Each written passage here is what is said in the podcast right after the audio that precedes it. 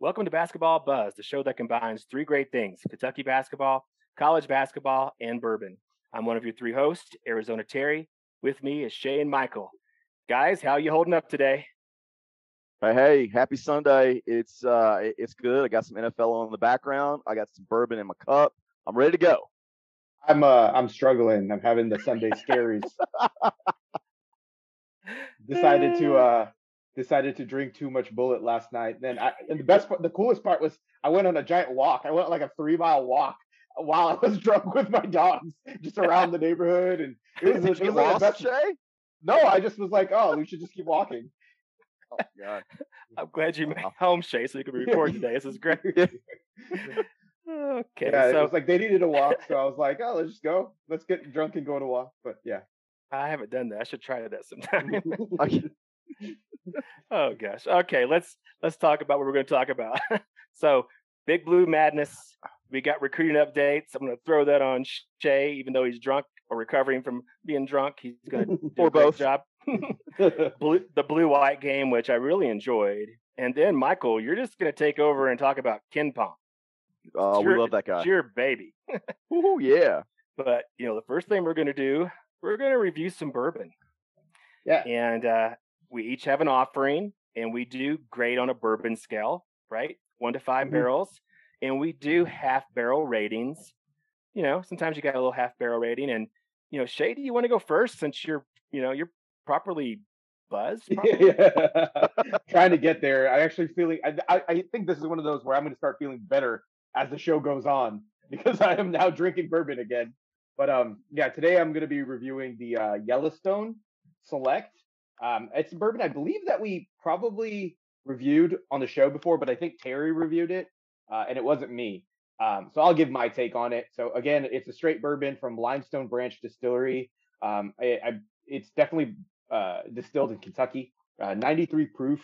Um, says here the mash bill is actually undisclosed uh, which I didn't know that, but um, the color is is a yellow gold, and it's a really balanced bourbon. On the nose, you get some toasted oak, you know, just those traditional uh, bourbon flavors: caramel, vanilla, spice. Um, but in the finish, I taste a little bit of uh, citrus. I don't know if you got that, Terry. Um, I just think it's a very um, uh, it, it, it's a very solid bourbon.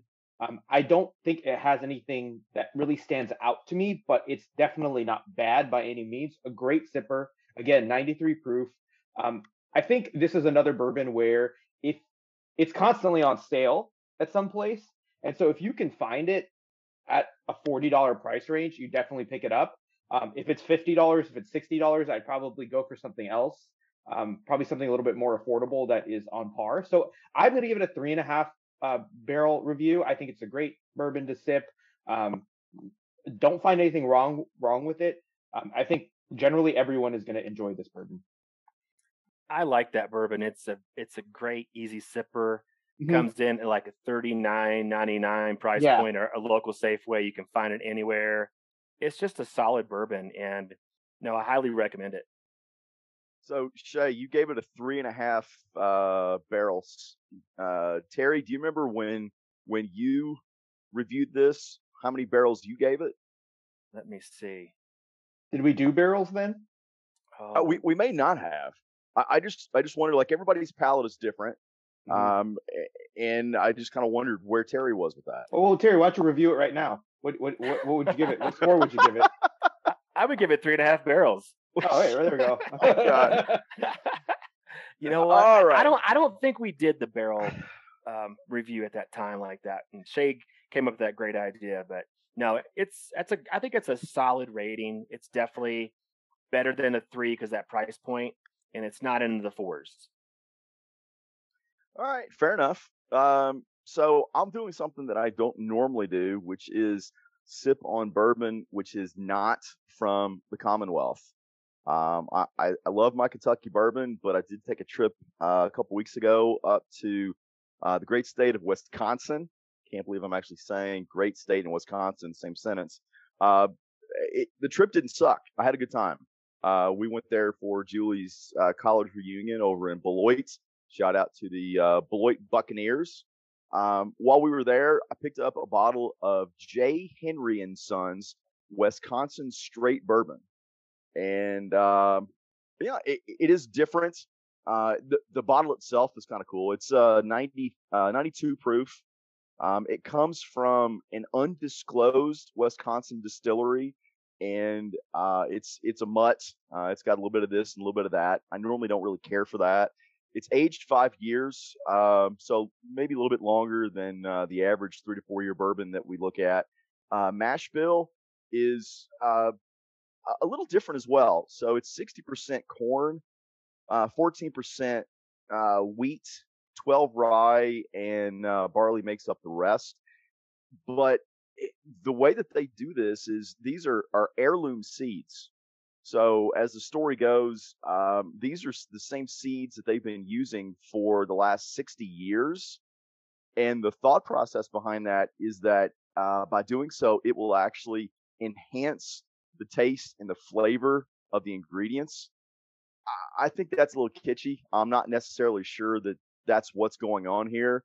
Uh, the bourbon itself is all right. Um, on the nose, it's uh, it's kind of fruity, which I don't mind. Uh, there's some some green grapes in there, maybe some some apricot, some pear. Um, definitely a little bit of honey, which I do like.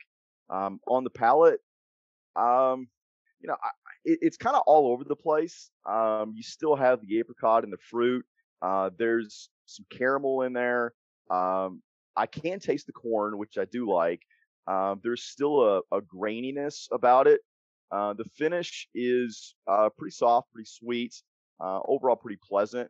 I, I got to say, um, for the price point, and this is uh, MSRP of $54, I think I paid 59 it it's so so. It's average. Um, I, would probably give it. I'd probably give it three a three barrel rating. If it was uh, a little cheaper, if it came in closer to the forty dollar price point, I can see mixing in an extra half uh, barrel. It, it's all right, but you know what do you expect? You go to Wisconsin, um, you you don't eat cheese, you don't eat bratwurst, you don't drink beer. This is what's left over, and frankly, uh, the trip was better than the bourbon. So I'll give it three barrels. You don't eat cheese and you don't eat bratwurst. You're healthy, man. You're healthy, um, man. Yeah, let, us let's, let's go with that. Uh, I I scream out for all of those calories. I take in none, uh, but I will welcome the sweet sweet calorie of a bourbon any day. Oh, I love the liquid calories for sure. All right, fellas, I will go last, and I am having 1792 bottled in bond. So I think we've probably had 1792 small batch, all of us, because it's pretty much found everywhere. Its price point is really, I think, fairly inexpensive. Um, this was the first time I've actually had the bottled in bond. Um, it is 100 proof. It has a really nice kind of a dark honey color to it. The price is in the 50s. I can't remember exactly how much it was, but it was a little bit more than I was looking to spend, but I got it anyways because I wanted to try it out. Um, it is distilled by Barton, 1792 distillery. It is a Kentucky straight bourbon. First thing you notice when you take off the, the cork, a lot of vanilla, a lot of caramel, spicy rye. Now, the, the mash bill is undisclosed, but I can tell you just by drinking it, fairly high rye. I mean, it's probably 20, 20% or more rye. Uh, Terry likes his rye. So it's you know it's that warmth you get from the rye because it's burning you, um, and it's that nice finish. And when you're drinking it, you know it's really the vanilla and caramel definitely uh, around, but that that rye spice and that oak really kind of takes takes over when you're sipping. And that finish is the same. It's got that nice finish. You know, I wouldn't say it's super long, but it's definitely beyond a medium. It's a very, very good bourbon. And I've sipped on this a couple times over a week. And I kind of like to do that, you know, try it one day, wait a few days, have another pour, and just kind of get used to it. Definitely a solid bourbon. Highly recommend it. Um, price point wise, it's a little higher than I would want. And I'm going to tell you, I would give this a three and a half barrel review. And if it was in the 40s, this would be a four. Yeah. But it was just a little bit more than, I mean, it's a really competitive price point. There's a lot of options out there. But, you know, if you're at the liquor store and you haven't had it and you're like, eh, I want something different, give it a shot. Maybe you can find it around 50. That'd be pretty good. But cheers, guys. Cheers. I, I don't know if it's um the same as the Kirkland uh 1792 that they have that they did with a col- collaboration that Costco one. So I did try the the bottle and bond, and I, I actually really I don't know if it's the same, but I like the small batch more. Okay. Um, but I, I do I did think I do think it's similar in that it's high rye uh notes in there. But um, yeah, I, I think I, I'm wondering if it's the same or not, but we'll we'll figure that out later. This this mash bill, I guess, is very similar to the the cheaper Bartons that's available, the Barton bottle and bond, like the 93 proof. And that might be the difference is because this is 100 proof.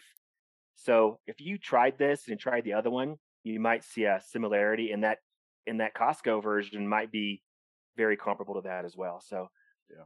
yeah, it's you know I think the small batch um 7992 was like 36 bucks. That was a really good deal. It's a good sipper. Sip away. Sip on, sipper. All right, let's transition to the the news, man. Let's start out with the Big Blue Madness. So, you know, I love Big Blue Madness. I don't think the SEC network does a great job with it. And initially there was some audio issues. I get really pissed off about stuff like that and I, you know, mean tweet SEC network. But overall, it's fun. I just hope the recruits enjoyed it.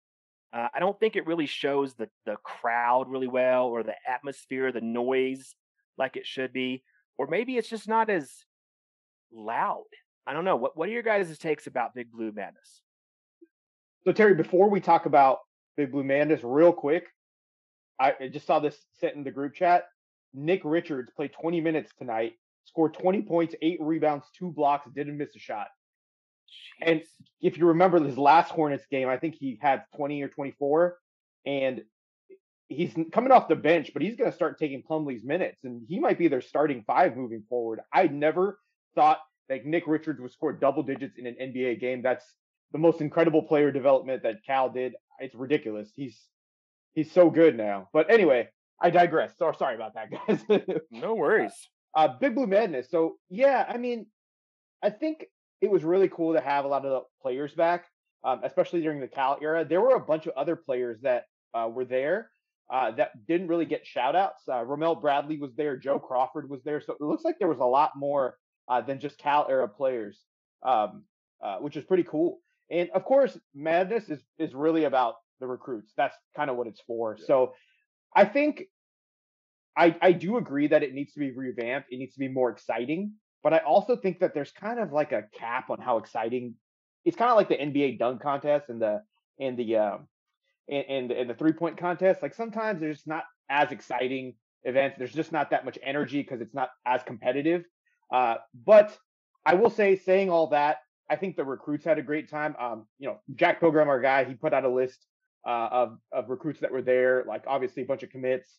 Uh, DJ was there. Aaron Bradshaw committed on his way to Big Blue Bandits, which was Can we talk about that? which was which was very random. Yeah, go ahead. I just think that's really neat. On the way there, we're getting great news that made the night even better. Yeah, I was like super stoked about it.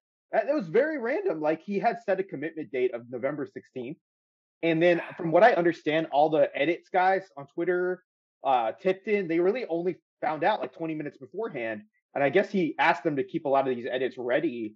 And um, clearly, I, I think I've been saying this whole time that he's a guy that wanted to be at Kentucky the whole time. He wanted to be at UK. Uh, I thought he would commit to UK on the 16th, but looks like you know he finally got around to telling his mom like, "Look, I'm going to do this, and I, I want to do this," and so he just pulled the trigger, which is great. He's he's going to be a really great piece. I love his game. Um, I I don't think he's number one pick draft type of player that Kentucky thinks he is, but I think he's going to be a solid college player. Uh, he's different than um, than a lot of guys that we've had in the past. Uh, he is seven foot, a legit seven foot long, but he plays uh, a, a kind of an inside outside game. I don't expect to see a lot of him at the four, but he can play at the four. Um, so that's going to be exciting because he's improving his range. He's got solid range out to the three point line. Um, if you have someone to compare him to, he plays a lot like how Olivier Sarr should have been used. Okay. Um, that's a really good comparison for him and, and better defensively. Better defensively. So really, really excited to have him. Uh, but yeah, going back to Madness again, Justin Edwards was there, Reed Sheppard, Ian Jackson, Carter Knox, Ace Bailey. I don't think he made it. Um, Travis Perry was there, and then Jasper Johnson was supposed to be there, didn't make it. Darryn Peterson wasn't there, but I think we had a good group of recruits. Um, and I, I mean, I think it worked out, and I think uh, DJ's probably on the way. My, Michael, have you ever been to Big Blue Madness? Yeah. So when I was a student there, uh, gosh, well, way, way back in the day, um, I, have been three times. It it actually was was kind of fun back then, and I, I think the fun back then in the early '90s was because it was still somewhat of a novelty. I mean, it had only been around for eight or ten years. Um, and you know, we, we, we look at, and I, I Shay, I, I think it was you that made the comparison to like the slam dunk contest. Like, I, I think some of those events they get a little stale over the years because there's just a sense that everything that's been done that can be done has been done. That may or may not be true, but I think there's a sense of that. That coupled with the idea that um, you know the players don't want to get injured, the coaching staff doesn't want to be responsible for players on the court doing silly things uh, just because the, as fans we want to see all those kinds of things, and then injuries taking place as a result of that. Like th- there's just there's only so many things that can be done, but yeah, like when when I was there, it, it was uh, you know it was the, the Rick Pitino days where you know we were getting uh, pizzas when we lined up as students, and we were there for two days. Um, it, it, it was just it was wacky. It was absolutely wacky, and I still love the concept.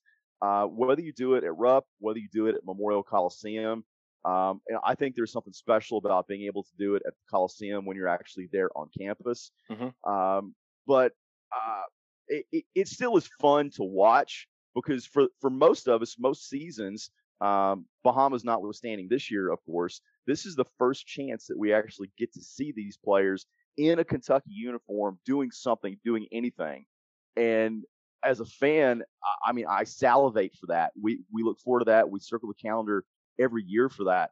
Um, but my takeaway from that event was, yeah, um, nobody else got hurt and we're going to do some good things the next time, whatever that next time is. I, I just, I wonder how long that event is going to be around in the same format that we see it today. I, I think as long as the recruits like it, I'm okay. But for fans, I think the only way to really make it like an, a, a cool event every year is to have some kind of an act there, have a Drake there, someone like that magnitude. What do you think, Shay? You think that would be the thing that would get people super yeah, stoked and get rowdy? Definitely, or like a change of location might help. Um, okay. Yeah, I just I don't know. There's just an upper limit on how like exciting it can be uh, if there isn't like a legit scrimmage. Maybe combining the blue white game and, and Big Blue Madness. I don't know. Mm-hmm. Um, it, yeah, it definitely has lost its appeal, but I think that probably goes for other schools as well. Um, sure. Yeah, so it's it's not like problem independent to Kentucky. I think we just pay attention to to Kentucky's one. I will say the Duke's event was pretty cool, but they did scrimmage hard. Not like okay. it wasn't like a you know what it's kind of become under Cal where he probably tells them don't go hard out there. We don't want you to get injured. Duke really had like a blue white like a type of situation going on, and um, they have a smaller arena. Like Cameron Indoor is much smaller. It gets much rowdier. It's, yeah, it's a lot harder to do that in Rupp um, just because of the size. Yeah. I think you guys are onto something. I do think like slam dunk contest and all that kind of stuff's kind of we've been there, done that. Maybe have like a blue white game scrimmage at Big Blue Madness to kind of get the people more involved yeah. into it. Half court shot contest or something. I don't know. Uh, so something to be, something that's extremely competitive uh, that kind of brings the fans into it so that they're rooting for either the blue team or the white team. I don't know, something like that would be would be cool to see. Um, kind of like how the uh, the game kind of ended, the blue white game kind of ended, where it was they were very close. Um, yeah, so I, I, those kind of my ideas. I, I, don't know if that's a perfect fix, but just just some ideas. Yeah, there's definitely something needs to be uh, updated with that. you know, let's let's roll back into some recruiting stuff. And you were talking about Bradshaw. Let's kind of revisit that and talk more about him as a recruit. I mean, I'm hearing, I mean, what ESPN ha- has him as a top five recruit for the 2023 class, legit seven footer. But I mean, he has a lot of upside, right? Some people talking about him being a number one overall draft pick. You're you're not down with that. I don't know about that either. I think. I mean, if he plays to the, if he somehow just develops at a rate that's rapid, and uh, you know, just shows ability to dribble and pull up from three everywhere, then possibly. I don't think that will actually happen. I don't think he'll get to show that at UK. That doesn't mean that he's a bad player, um, but he's definitely one of the top 10 players in, in his class, no doubt. Um, I would like to see Cal use him in kind of a stretch role here and there, not just park him in the paint. Um, he's not really great at the post, but he is great facing up and, and putting the ball on the floor at his height. Um, he needs to gain some weight. He's pretty skinny at this point, but he he's skinny, but he doesn't have a, a aversion to banging, if that makes sense. Kind of like Justin Edwards. Justin Edwards is another kid that's super skinny, but but will he will he will bang in the post if he has to. He's not afraid of contact, um, and and he's just a menace on, on blocking shots. Like between Kingsley uh, and and Bradshaw next year, like no one is scoring on Kentucky in the post. like no one.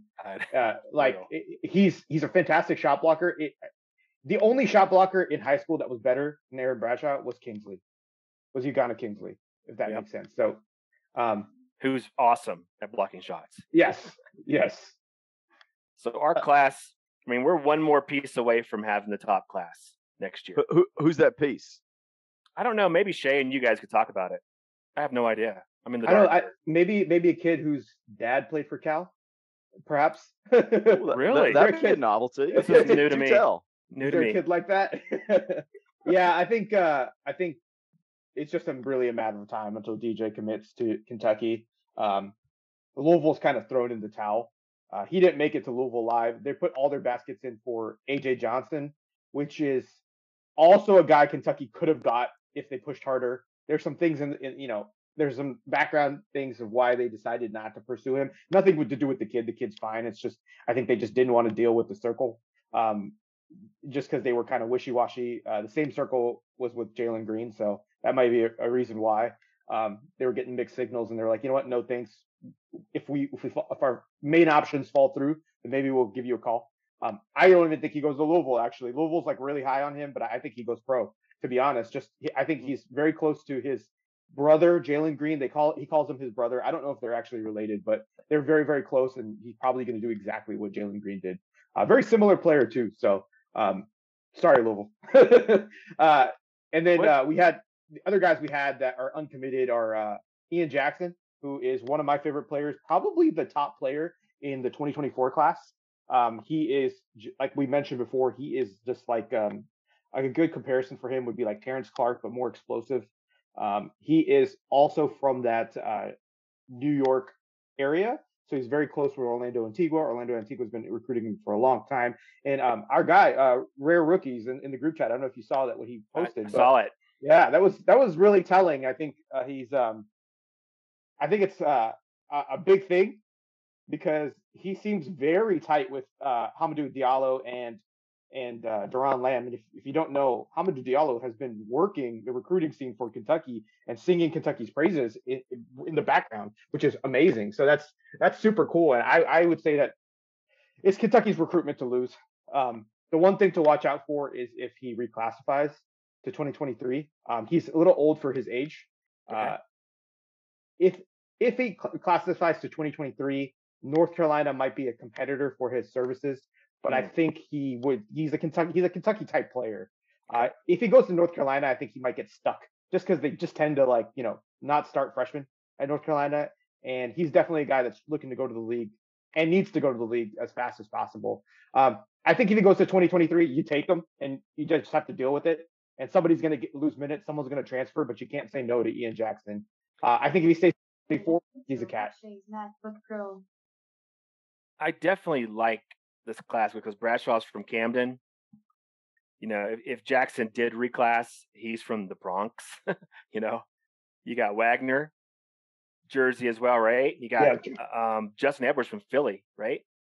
Yep. I, I see a trend here. Yeah. Orlando Antigua's back. Orlando Antigua's back, and Cal is really working that that Philadelphia area. That's where he's from. Uh, he's from Pittsburgh, actually, but yeah. that um that just that area is Cal's bread and butter. Um, sorry, guys. Battery 100%. Uh, I got some stuff in the background. My bad. Um, but yeah, yeah. Um, recruiting's looking really good. Uh, that's that's what I can say. Uh, the next guy I want to actually talk about is um, Carter Knox, which is Kevin Knox's little brother. Did, and, did uh Cal say something during an interview, or he kind of let something come out? You know, no, like... he, that was about DJ. He said that. Uh, okay. He said that I got another kid whose dad played for me that might commit soon, or that might be coming here too. And so he was hitting at it. Um, yeah, but Car- Carter Knox is a fantastic player. Um, I don't know if you guys watched him. I watched him at FIBA, uh, where he played with DJ. He is kind of similar to one of um, PJ's teammates, or sorry, uh, mm-hmm. Kevin's teammates, PJ. He's very similar to PJ Washington. If you watch him play, he he he's listed as like a guard forward, but he's really going to become a small ball four with uh, inside outside skills. Got a got a solid college ready body. Um, it's really going to come down to uh, UK U of L battle for him as well. Uh, his family is very very close with um, Kenny Payne. Uh, Kevin Knox contribute like attributes a lot of his success to Kenny Payne. Remember, Knox was in New York when Kenny Payne was uh, assistant coach there, so yep. um, they have a very close relationship. Uh, so I would I would say that maybe you know Louisville might be competitor for his services, but keep in mind I think he's on the I think he's on the the Nike circuit in the EYBL. I'm not sure, but that might be something to watch out for. And then just like uh, Kevin, uh, I think uh, the third school there probably might be uh, Florida State because if you don't know Kevin's parents, that's uh, right. Carter's parents are are Florida State alums, so they're, they're Noles. Yeah, so yeah. that would probably be the third school. But I think if Kentucky really wants him, they'll get him. I just feel like the next two, three years of Kentucky basketball is just be dominating recruiting. And like, yeah, I don't know, I, mean, I, I don't know how long Cal's going to be here, but he's going to go out on top with the best classes on his. Yeah, way. I mean, he he he. You're you're probably seeing the efforts of the new staff now. I think that might be one of the things that you know when Antigua showed up, you can't really expect him to turn it around overnight. He needed to leverage the connections that he had, and so you're really seeing it. And I remember for the longest time, Kentucky could not get a, a top ranked center to commit. We, we would just whiff on everybody like Jalen Duren, Dereck Lively, Adem Bona. It was just a nightmare of just guys that would refuse to commit to UK. And now we got Aaron Bradshaw, and we're not talking about the fact that he's the top center in the class pretty much, uh, or one of the top centers in the class. He's a huge get. He's a five star center. Um, you know, I think we've been a, a little bit spoiled, and we got to remember that maybe that streak of bad luck is finally ending. Yeah, I, I think it is uh, overall. I mean, when you look at next year's class, uh, Kentucky has Edwards, uh, who is number two overall, Dillingham, eight overall. We've been talking about Bradshaw, five overall. Reed Sheppard right now, I think, is somewhere in the mid 20s. And if you add uh, DJ, who's number one to that class, I, I think we overtake Duke. I, th- I think we already overtake Duke. To be honest, I do too. I do yeah. too. I mean, Let, us make it official though. Yeah. I mean, it's official. I, I nicely done, Terry. I'm trying to. I'm obviously a little biased, but I I do think that Kentucky's class, when it comes to quality and top end talent, is better than Duke's class. Um, I think Justin Edwards is better than any any commit that they have, and I'm not sold on uh, on Mackenzie Mgbako. I just think he, he doesn't really do anything that jumps out at you. He's kind of a very just solid player. Uh, Sean Stewart is really good for them. Uh, and then Ty- Tyrese, Pro- or I think Proctor, the guy that they had uh, reclass, he's, he's fantastic. Good. He's really yeah, good. Yeah. He's going to be the best out of the bunch, uh, to be honest.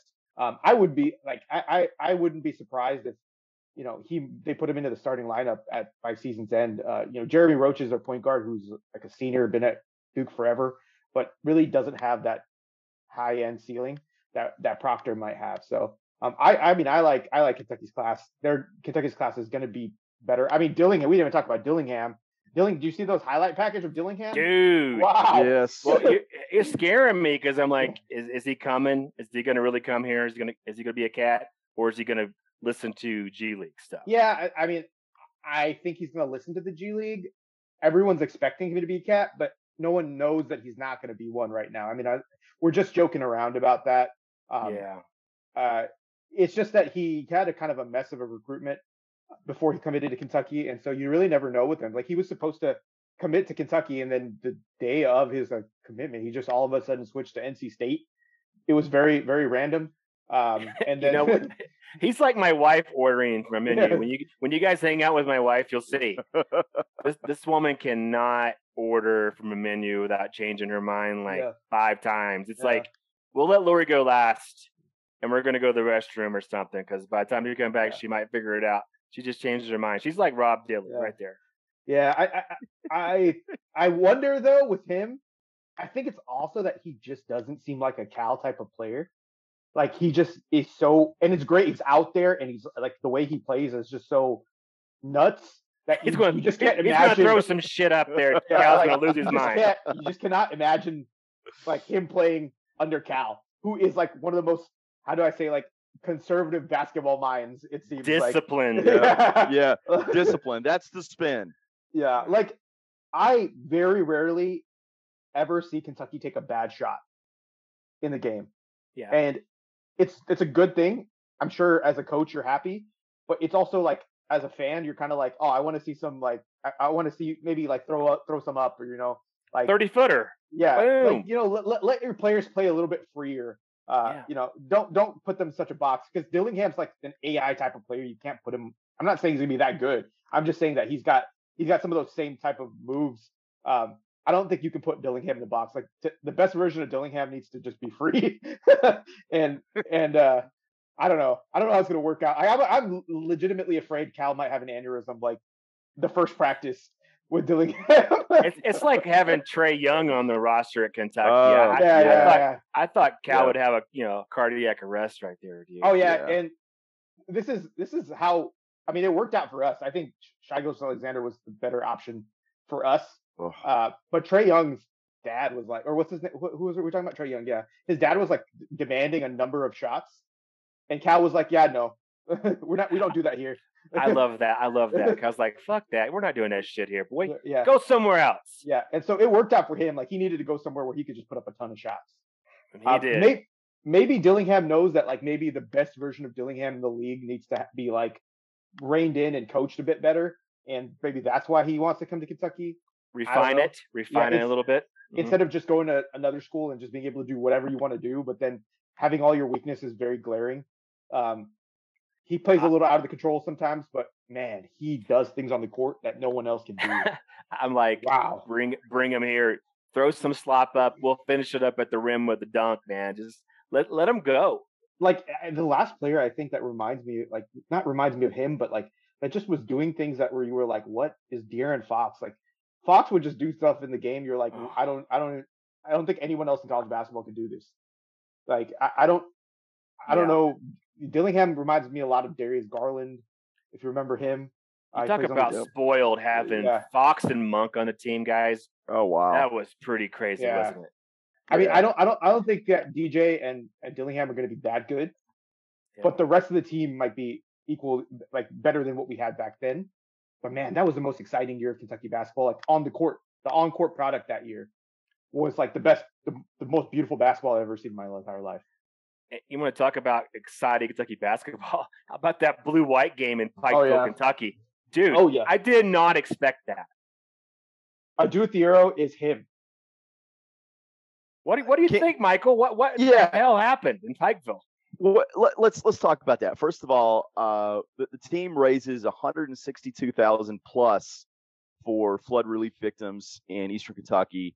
It's fantastic. Um, we, we all heard Coach Cal talking about it. This was something that the team wanted to do, team idea, team driven, and that speaks to the character of the team, and that speaks to the leadership in Cal's position and the staff that they continue to instill those values in these young men that come to the program. So as as a Kentuckian, it made me proud. Um, I, I- loved hearing uh, Cameron Mills on the call. That was a lot of fun. I didn't expect that. Uh, the governor stops by, makes some comments. That was fantastic. Um, but like get, getting to the, the play itself, what guys, what what are we going to do with the dude?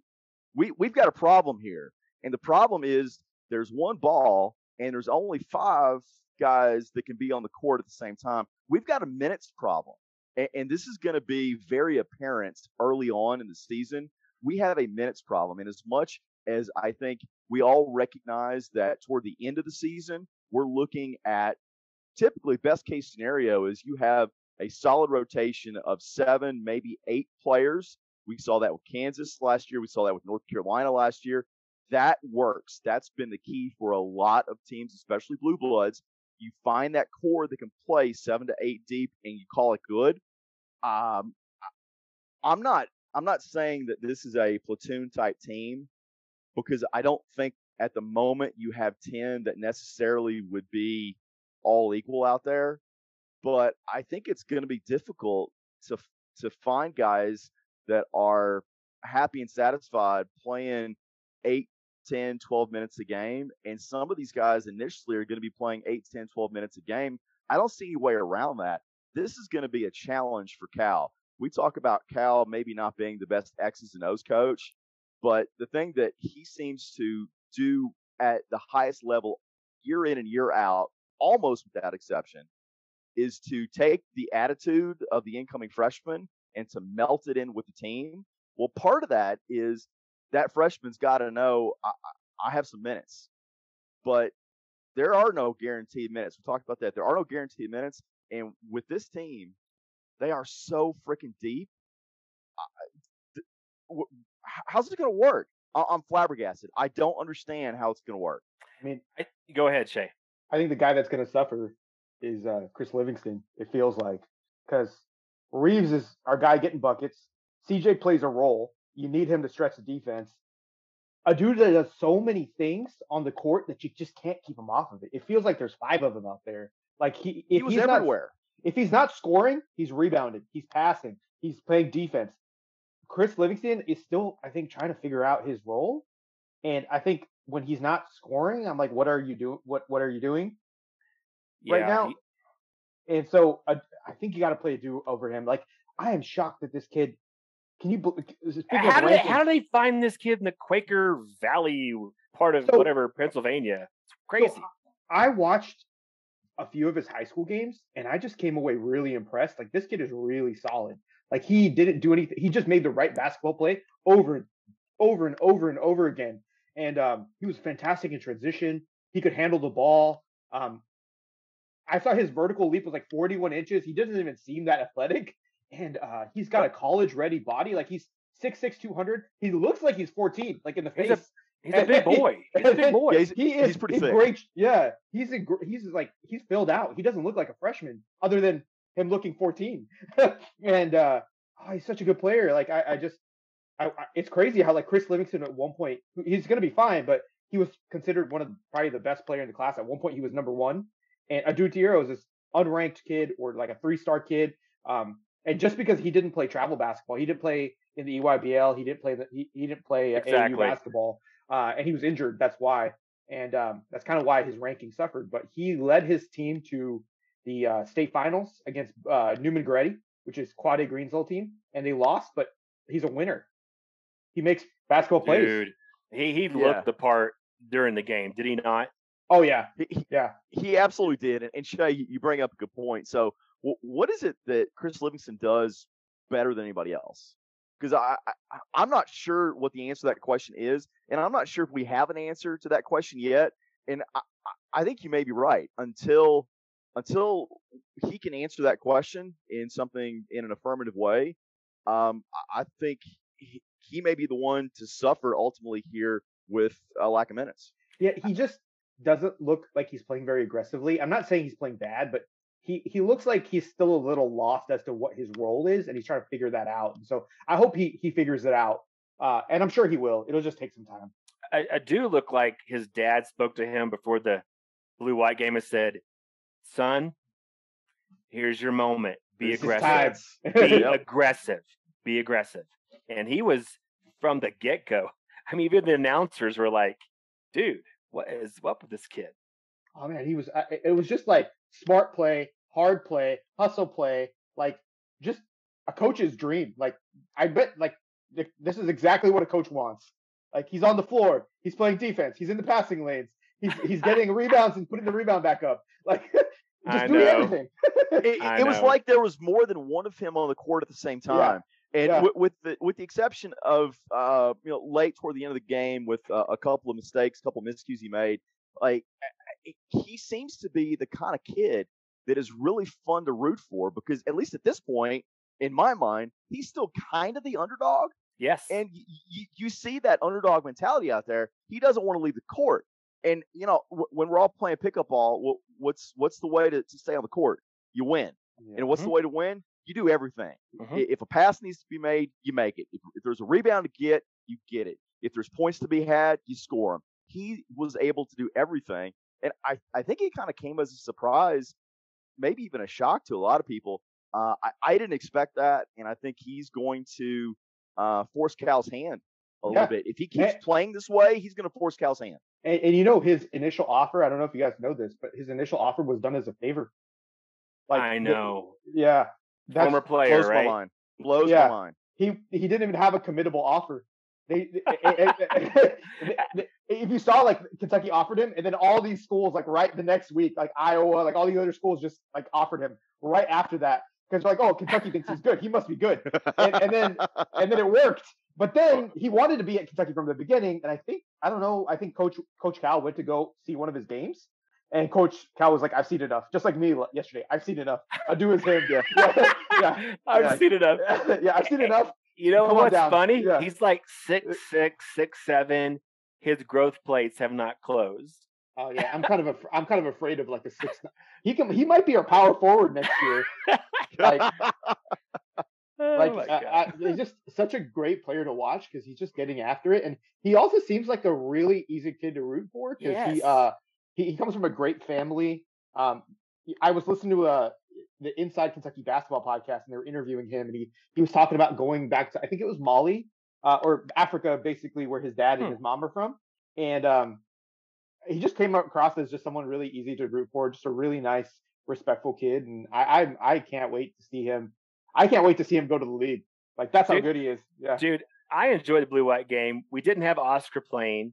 We didn't have Wheeler play. We didn't have Lance Ware play. We got to see these other guys play. And I'm like, our roster is amazing. I, I think we have something special. I think it's going to be a really great year. And, and Shay, who won, the Blues or the Whites? Where the, the whites are ahead, right? Is that what the announcer kept saying? I think a lot of people were like, with, with the Appalachia accent, like, please stop saying that. Please say the white team. was Ah, that was so funny. Oh god! All right. it just was it just me? Was it just me that no, it that? wasn't me. I noticed it. it I was was like, not. no, I covered my mouth and did the OMG thing. Oh my Yeah. god! But And- and, sometimes, sometimes you make a mistake in life. It just I- well, you got to say it properly though. You got to say the whites. Yeah. That's it. just say shirts and the skins and just go on with it. Yeah. oh, there you go. I'm glad that we can joke about it though. It's, I it's know. funny. Absolutely. All right, we talked about a lot of things, but tonight this is the most important topic of the night. It's KenPom, nice. and th- Ah. and this is Michael Simmons' baby.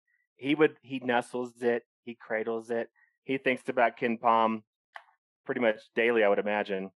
He's a numbers guy, and this is your baby. Take over, man. I mean, yeah. I, sadly, I, I do think about KenPom day and night. I, I eat it, I sleep it, uh, I drink it, I smoke it. If there's something to be done with KenPom, I, I think I do it. Um, so I, I know that not everybody is um, as fixated on numbers as I am. I, I totally get that. And uh, let me say off the start that KenPom can be, but probably shouldn't be used as a great indicator of uh, a betting line. Uh, don't, don't don't use KenPom for that. You you can. Uh, he's he's somewhat accurate, but the thing that I love about uh, Ken Pomeroy is his approach to college basketball because it does come out of numbers, and there's a, a pretty clear reason for that. Uh, he actually has a degree in civil engineering from Virginia Tech University. I mean, the, the, the guy's a smart guy. Um, he's also been, um, uh, I guess, a, a weather forecaster. he worked for a while for the National Weather Service.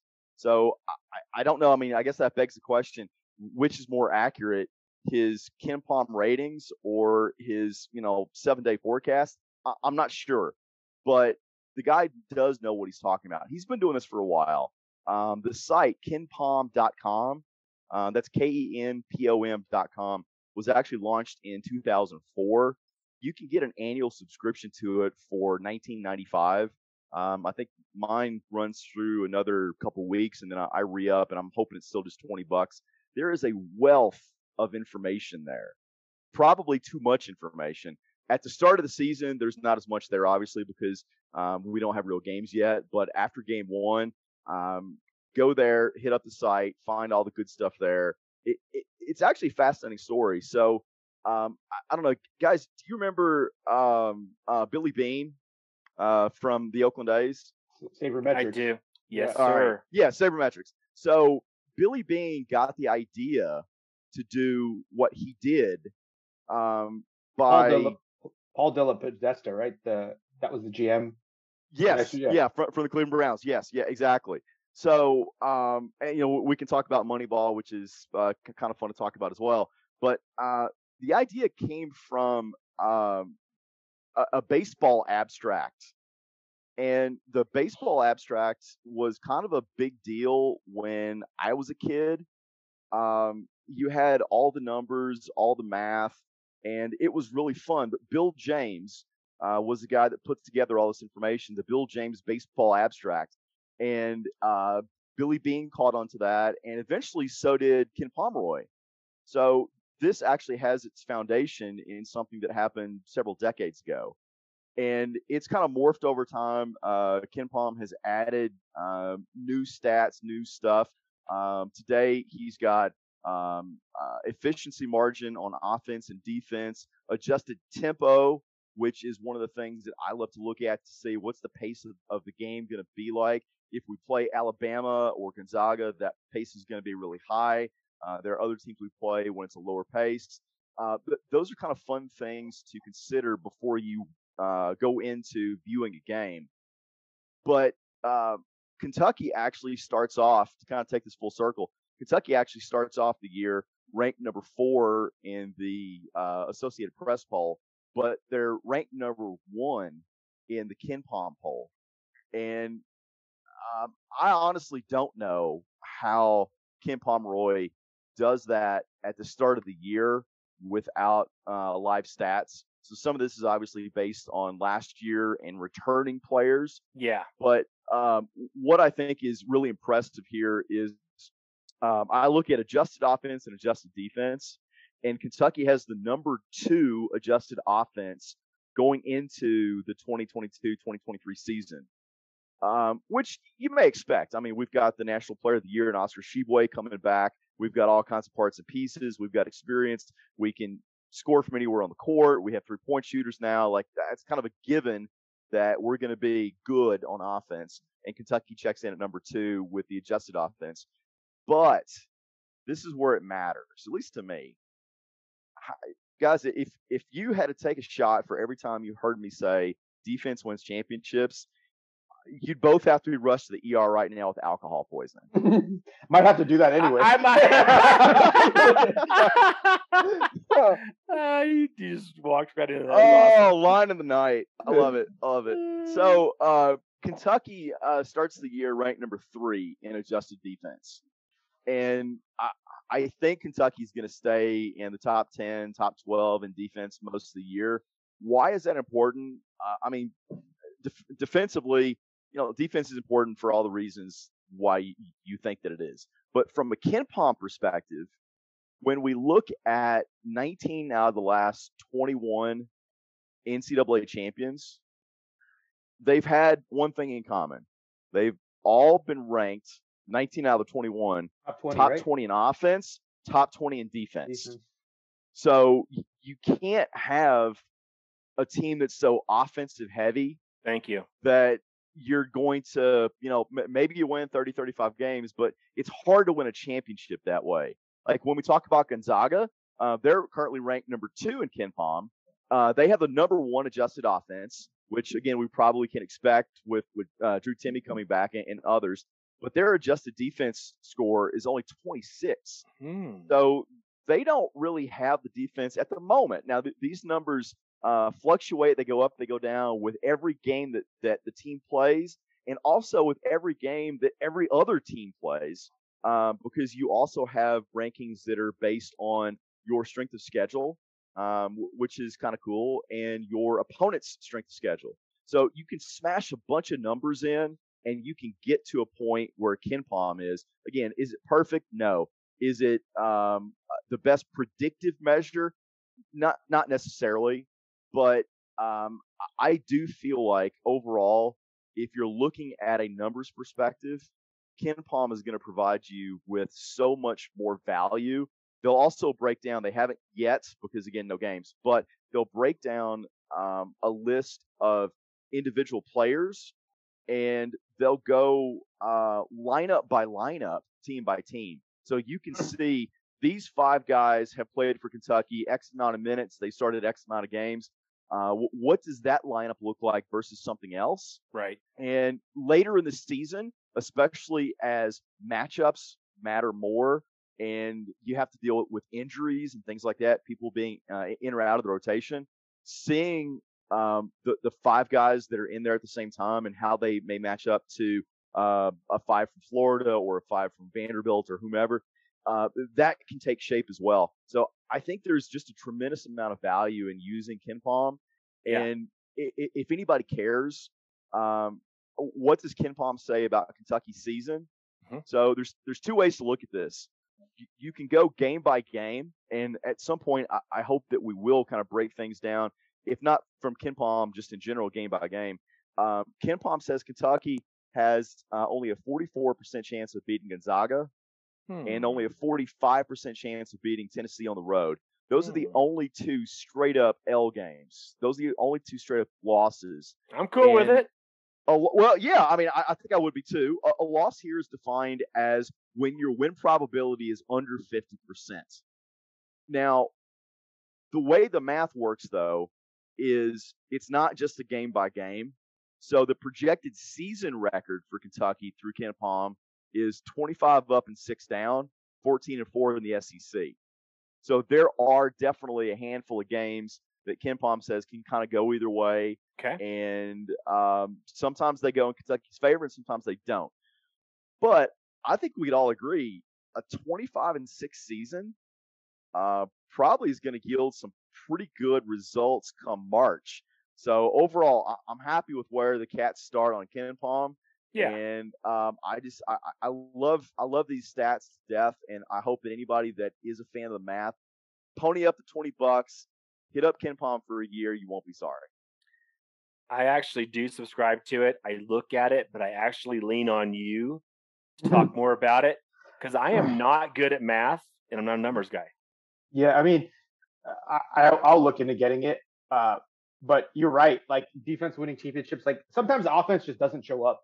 Like it just happens. Like it's true. You just have a night where ball's just not going in the in, into the hoop, and, and you, but your defense should be able to show up every night and that's why it's so important. But I, I do expect Kentucky to be a better offensive team this year and a better defensive team t- last year. Because one thing you can rely on Cal to have is to have a good good defensive team. Except last year we struggled a bit in that, and sure I think did. it's just because we had guys that were really skilled but weren't necessarily the most athletic.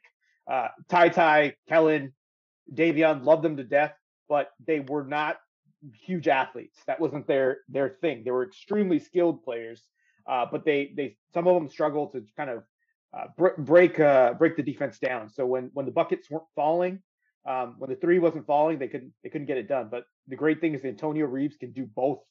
He he can get to the hoop and he can shoot the three. And so we have pretty much what the same team, but we're we're switching out TyTy, we're switching out Kellen, right? So we got Antonio Reeves and and um, and so I think it's going to be an exciting season. Yeah, and, and uh, Shay, just to kind of underscore um, last year's defense. So the, the offensive rating from KenPom, um, uh, Kentucky finished the season number five. On defense, they finished the season number 36. Mm. Um, uh, and the year before, they finished the season number 52 on defense. So um, Kentucky has stepped it up in the quality of defenders that they have, and I think that's what that's maybe the the top reason that I'm so high on this Kentucky team. That coupled with I think more and better three point shooters. Like I think at any one uh, time on the court, Kentucky can have four of their positions that if their man is left open, they're going to take and should be able to hit a three a three pointer. But that combined with uh, a higher level of defense, I think means that some of these games that may be closer, um, yeah, it's probably easier to get a defensive stop than it is to be able to count on somebody to get a bucket. This Kentucky team can do both, and I think Yeah. that gives us a greater margin of error. And, and I think I feel personally that top to bottom as a whole, the the SEC is a bit weaker this year. I think Uh, so. n- Not counting Kentucky. Uh, last year, Arkansas was so good. Tennessee was way better than they are this year. Alabama was dangerous. They weren't necessarily good, but they were dangerous. Um, who else? Yeah, so like they were. There were some great teams in the SEC last year. Last year. Yeah, and this year there still are Arkansas. It's still good, but they're young. They're not. to be yeah. to be determined. Yeah, Yeah, for sure. and even the even the the the lower level teams like Vandy, not as good as they were last year. They don't have so those those danger games, those trap games, I guess, will not be as many th- this year. Uh, so looking forward to that. I think Arkansas is going to be pretty decent. I think Tennessee bringing back a lot of older players are pretty solid, and then Kentucky. I think the rest of the SEC is not as tough as last year for sure. Yeah, agree. And let's talk about one other topic, Ugonna. What is the likelihood of him playing this year? Do you think he's going to stay redshirted? What What's your thoughts? I, I think he's going to play. Um, I wouldn't be surprised to see him take more of Lance Ware's minutes as the season goes on.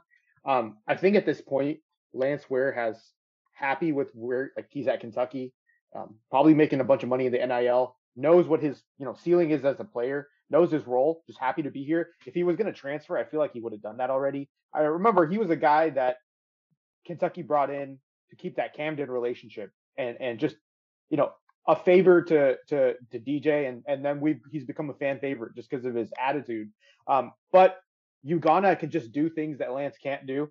Um, we don't have that much of a shot blocking presence with Oscar. Now Oscar's a a great um, defensive piece in in, in steals and, and other aspects, but like a straight up defender, he isn't that big and he's not that great at defense. Um, which is going to be fun when when Drew Timme plays Oscar. It's just going to be them cooking each other.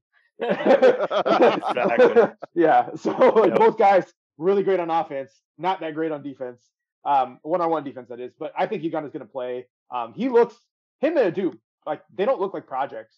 Um, They I do don't, not. yeah, I don't expect Ugonna to come out and just be like this force offensively, but if you watch him, uh, watch his high school highlights, he ran the floor really well. He's very Yeah. coordinated, and um, he, he- he- I heard an interview with him, and he idolizes Giannis. Like Giannis is his guy, and he Hmm. wants to be a player like Giannis. Now he's not that player, but I think he's going to work on his transition game, his his dribbling, and um, and so I, I think if we want to play fast, he's a perfect guy because he doesn't need shots. He'll just get boards, catch lobs, and block shots. So I I, I think he's going to play more than we expect. I would play him. There's no I- reason to redshirt him. I, I would play him because his shot blocking presence is Yeah. phenomenal. Yeah. So I, I, I have a question because I, I kind of have maybe a, a different take on this. Okay. I, I come at it from the perspective of, uh, yes, he does bring shot blocking, and that's fantastic. But do you actually need that on this team? Is how badly is his services needed? And to me, the the, the logical follow up question of that, and maybe the first question to ask, is how long is he going to be a cat? Like, how many years is he here? Great question. I'm concerned about that. I think anyone that's close to seven feet who can be a rim protector, and the fact that you know we need a rim protector, and we always seem to have these injuries throughout the season. Mhm. You know, if DC gets hurt or Oscar goes down a game or two, I mean, having Ugonna back there would be kind of Yeah. kind of nice. Yeah, and, and the thing is, like, uh, of course, this has been repeated, but this is not a Sharpe situation. Um, I expect to be him at UK at least uh, two years. Um, there is not a lot of film on him uh, because he showed up midway through the season last year for Putnam Science, which is Hamidou Diallo's former high school, by the way. Um, Hamidou Diallo, I think, played a role in getting Ugonna to UK. Um, but he showed up halfway through the season and then immediately took over the starting role within a few weeks. They were like, "Oh man, this kid is good." There's not a lot of film on him, and then that P- that PSA team, Putnam Science, went undefeated last year Mm. with him, and then he reclassed. So I don't think there's enough film for NBA to to take him after this year. Um, we'll see what happens with Aaron and him next year. But I think there's a tentative three year plan with him. But keep Yeah. in mind, every single player that there's a year plan with Kentucky ends up leaving earlier. Like every single one. I know. Yep. The Like- only fil- the only film I saw was in Pikeville, Kentucky. Yeah, like- like it's happening with Antonio Reeves. Like Antonio Reeves still has another year of eligibility after this year, and now people, the, te- the the I think the the coaches think that he's good enough to go. Shay, who led everybody in scoring in Pike. Yeah, yeah, Antonio Reeves. I I- MVP. and the Bahamas. yeah, MVP. I I I, I think he's a lot better than than people expected. Um, the word on him is that he recently started taking basketball seriously. I find that curious Yeah. because because what my does that even mean? because my short wa- my short wide ass be like open every day, man. yeah. Uh, well, apparently, like in college, like in high school, he wasn't the most committed player. He's from the Chicago area. He played for Mac Irvin. Chin knows him well. Um, and the Kentucky staff knew that he was a- he was he had a high major talent. Uh, but when he got to Illinois State in college, he's like, okay, you know, I am a better player than this. By his Mhm. sophomore year, he was filling it up, and he's Kentucky material, and so he's definitely not. The it's it's like those mid-major guys that come to the high major level. This it is all it doesn't always translate. Like Kellan Grady, great player. I loved his game, but he was probably one of the best mid-major players of all time. And when he came to Kentucky, he struggled with the the level of Yeah. athleticism. Speed. Yeah, Speed. he, he struggled a lot, and um, which is hilarious because he was like one of the most dominant mid-major players. Like he was just a bucket, and I don't think they were gonna have that with Reeves. I think he. Reeves He's is a- a scorer. He he's Yeah. like a three level scorer, right? Oh yeah, oh yeah, yeah, absolutely. So Like, he what? Why did Reeves go to Illinois State to begin with? because he just didn't have offers out of high school, It's probably a girl. and, and I think he saying. grew. I think he grew. he was like a It's six the two girl. guard, and he he grew uh, uh, quite a bit, and so um, yeah. I, I cannot relate to that. Oh god. All right. I think we've like covered Big Blue Madness. We've done recruiting. We've definitely talked about the blue white game. Michael pretty much gave us a master's degree in KenPom. Thank you, Michael. Appreciate that. Giddy It's up. been a great episode. So, guys, I'm gonna close out the show. So, if you want to find me on Twitter, and I hope you do, guys out there, uh, Arizona at Arizona TYJO is my Twitter handle. Share your stuff, guys. Yeah, you can find me on Twitter at a Bobstar. That's A B H A V V S A R. I go by Akshay or I go by Shay, and I'm out here in uh, uh now gloomy Southern California. Uh, the sunshine finally went away. Uh, but yeah, like really excited to hear from you guys, and, and thank you guys for listening to the show. Yeah, we love our listeners. Uh, you can find me at MG Simmons 5280. That's at MG S I M M O N S 5280 because I am in the Mile High City, the city of the back to back NBA MVP uh, Joker, the city of uh, a Broncos team that sucks ass. Uh, but Jamal Murray is healthy, and uh, I, feel good about the Nuggets. We didn't get a chance to talk about my Nuggets tonight but uh, my, my Nuggets are going to go to the Western Conference Finals, probably Terry to play against your Phoenix Suns. Phoenix Suns. Yeah. Let's go. Let's go, It's Nugs on. and Suns, baby.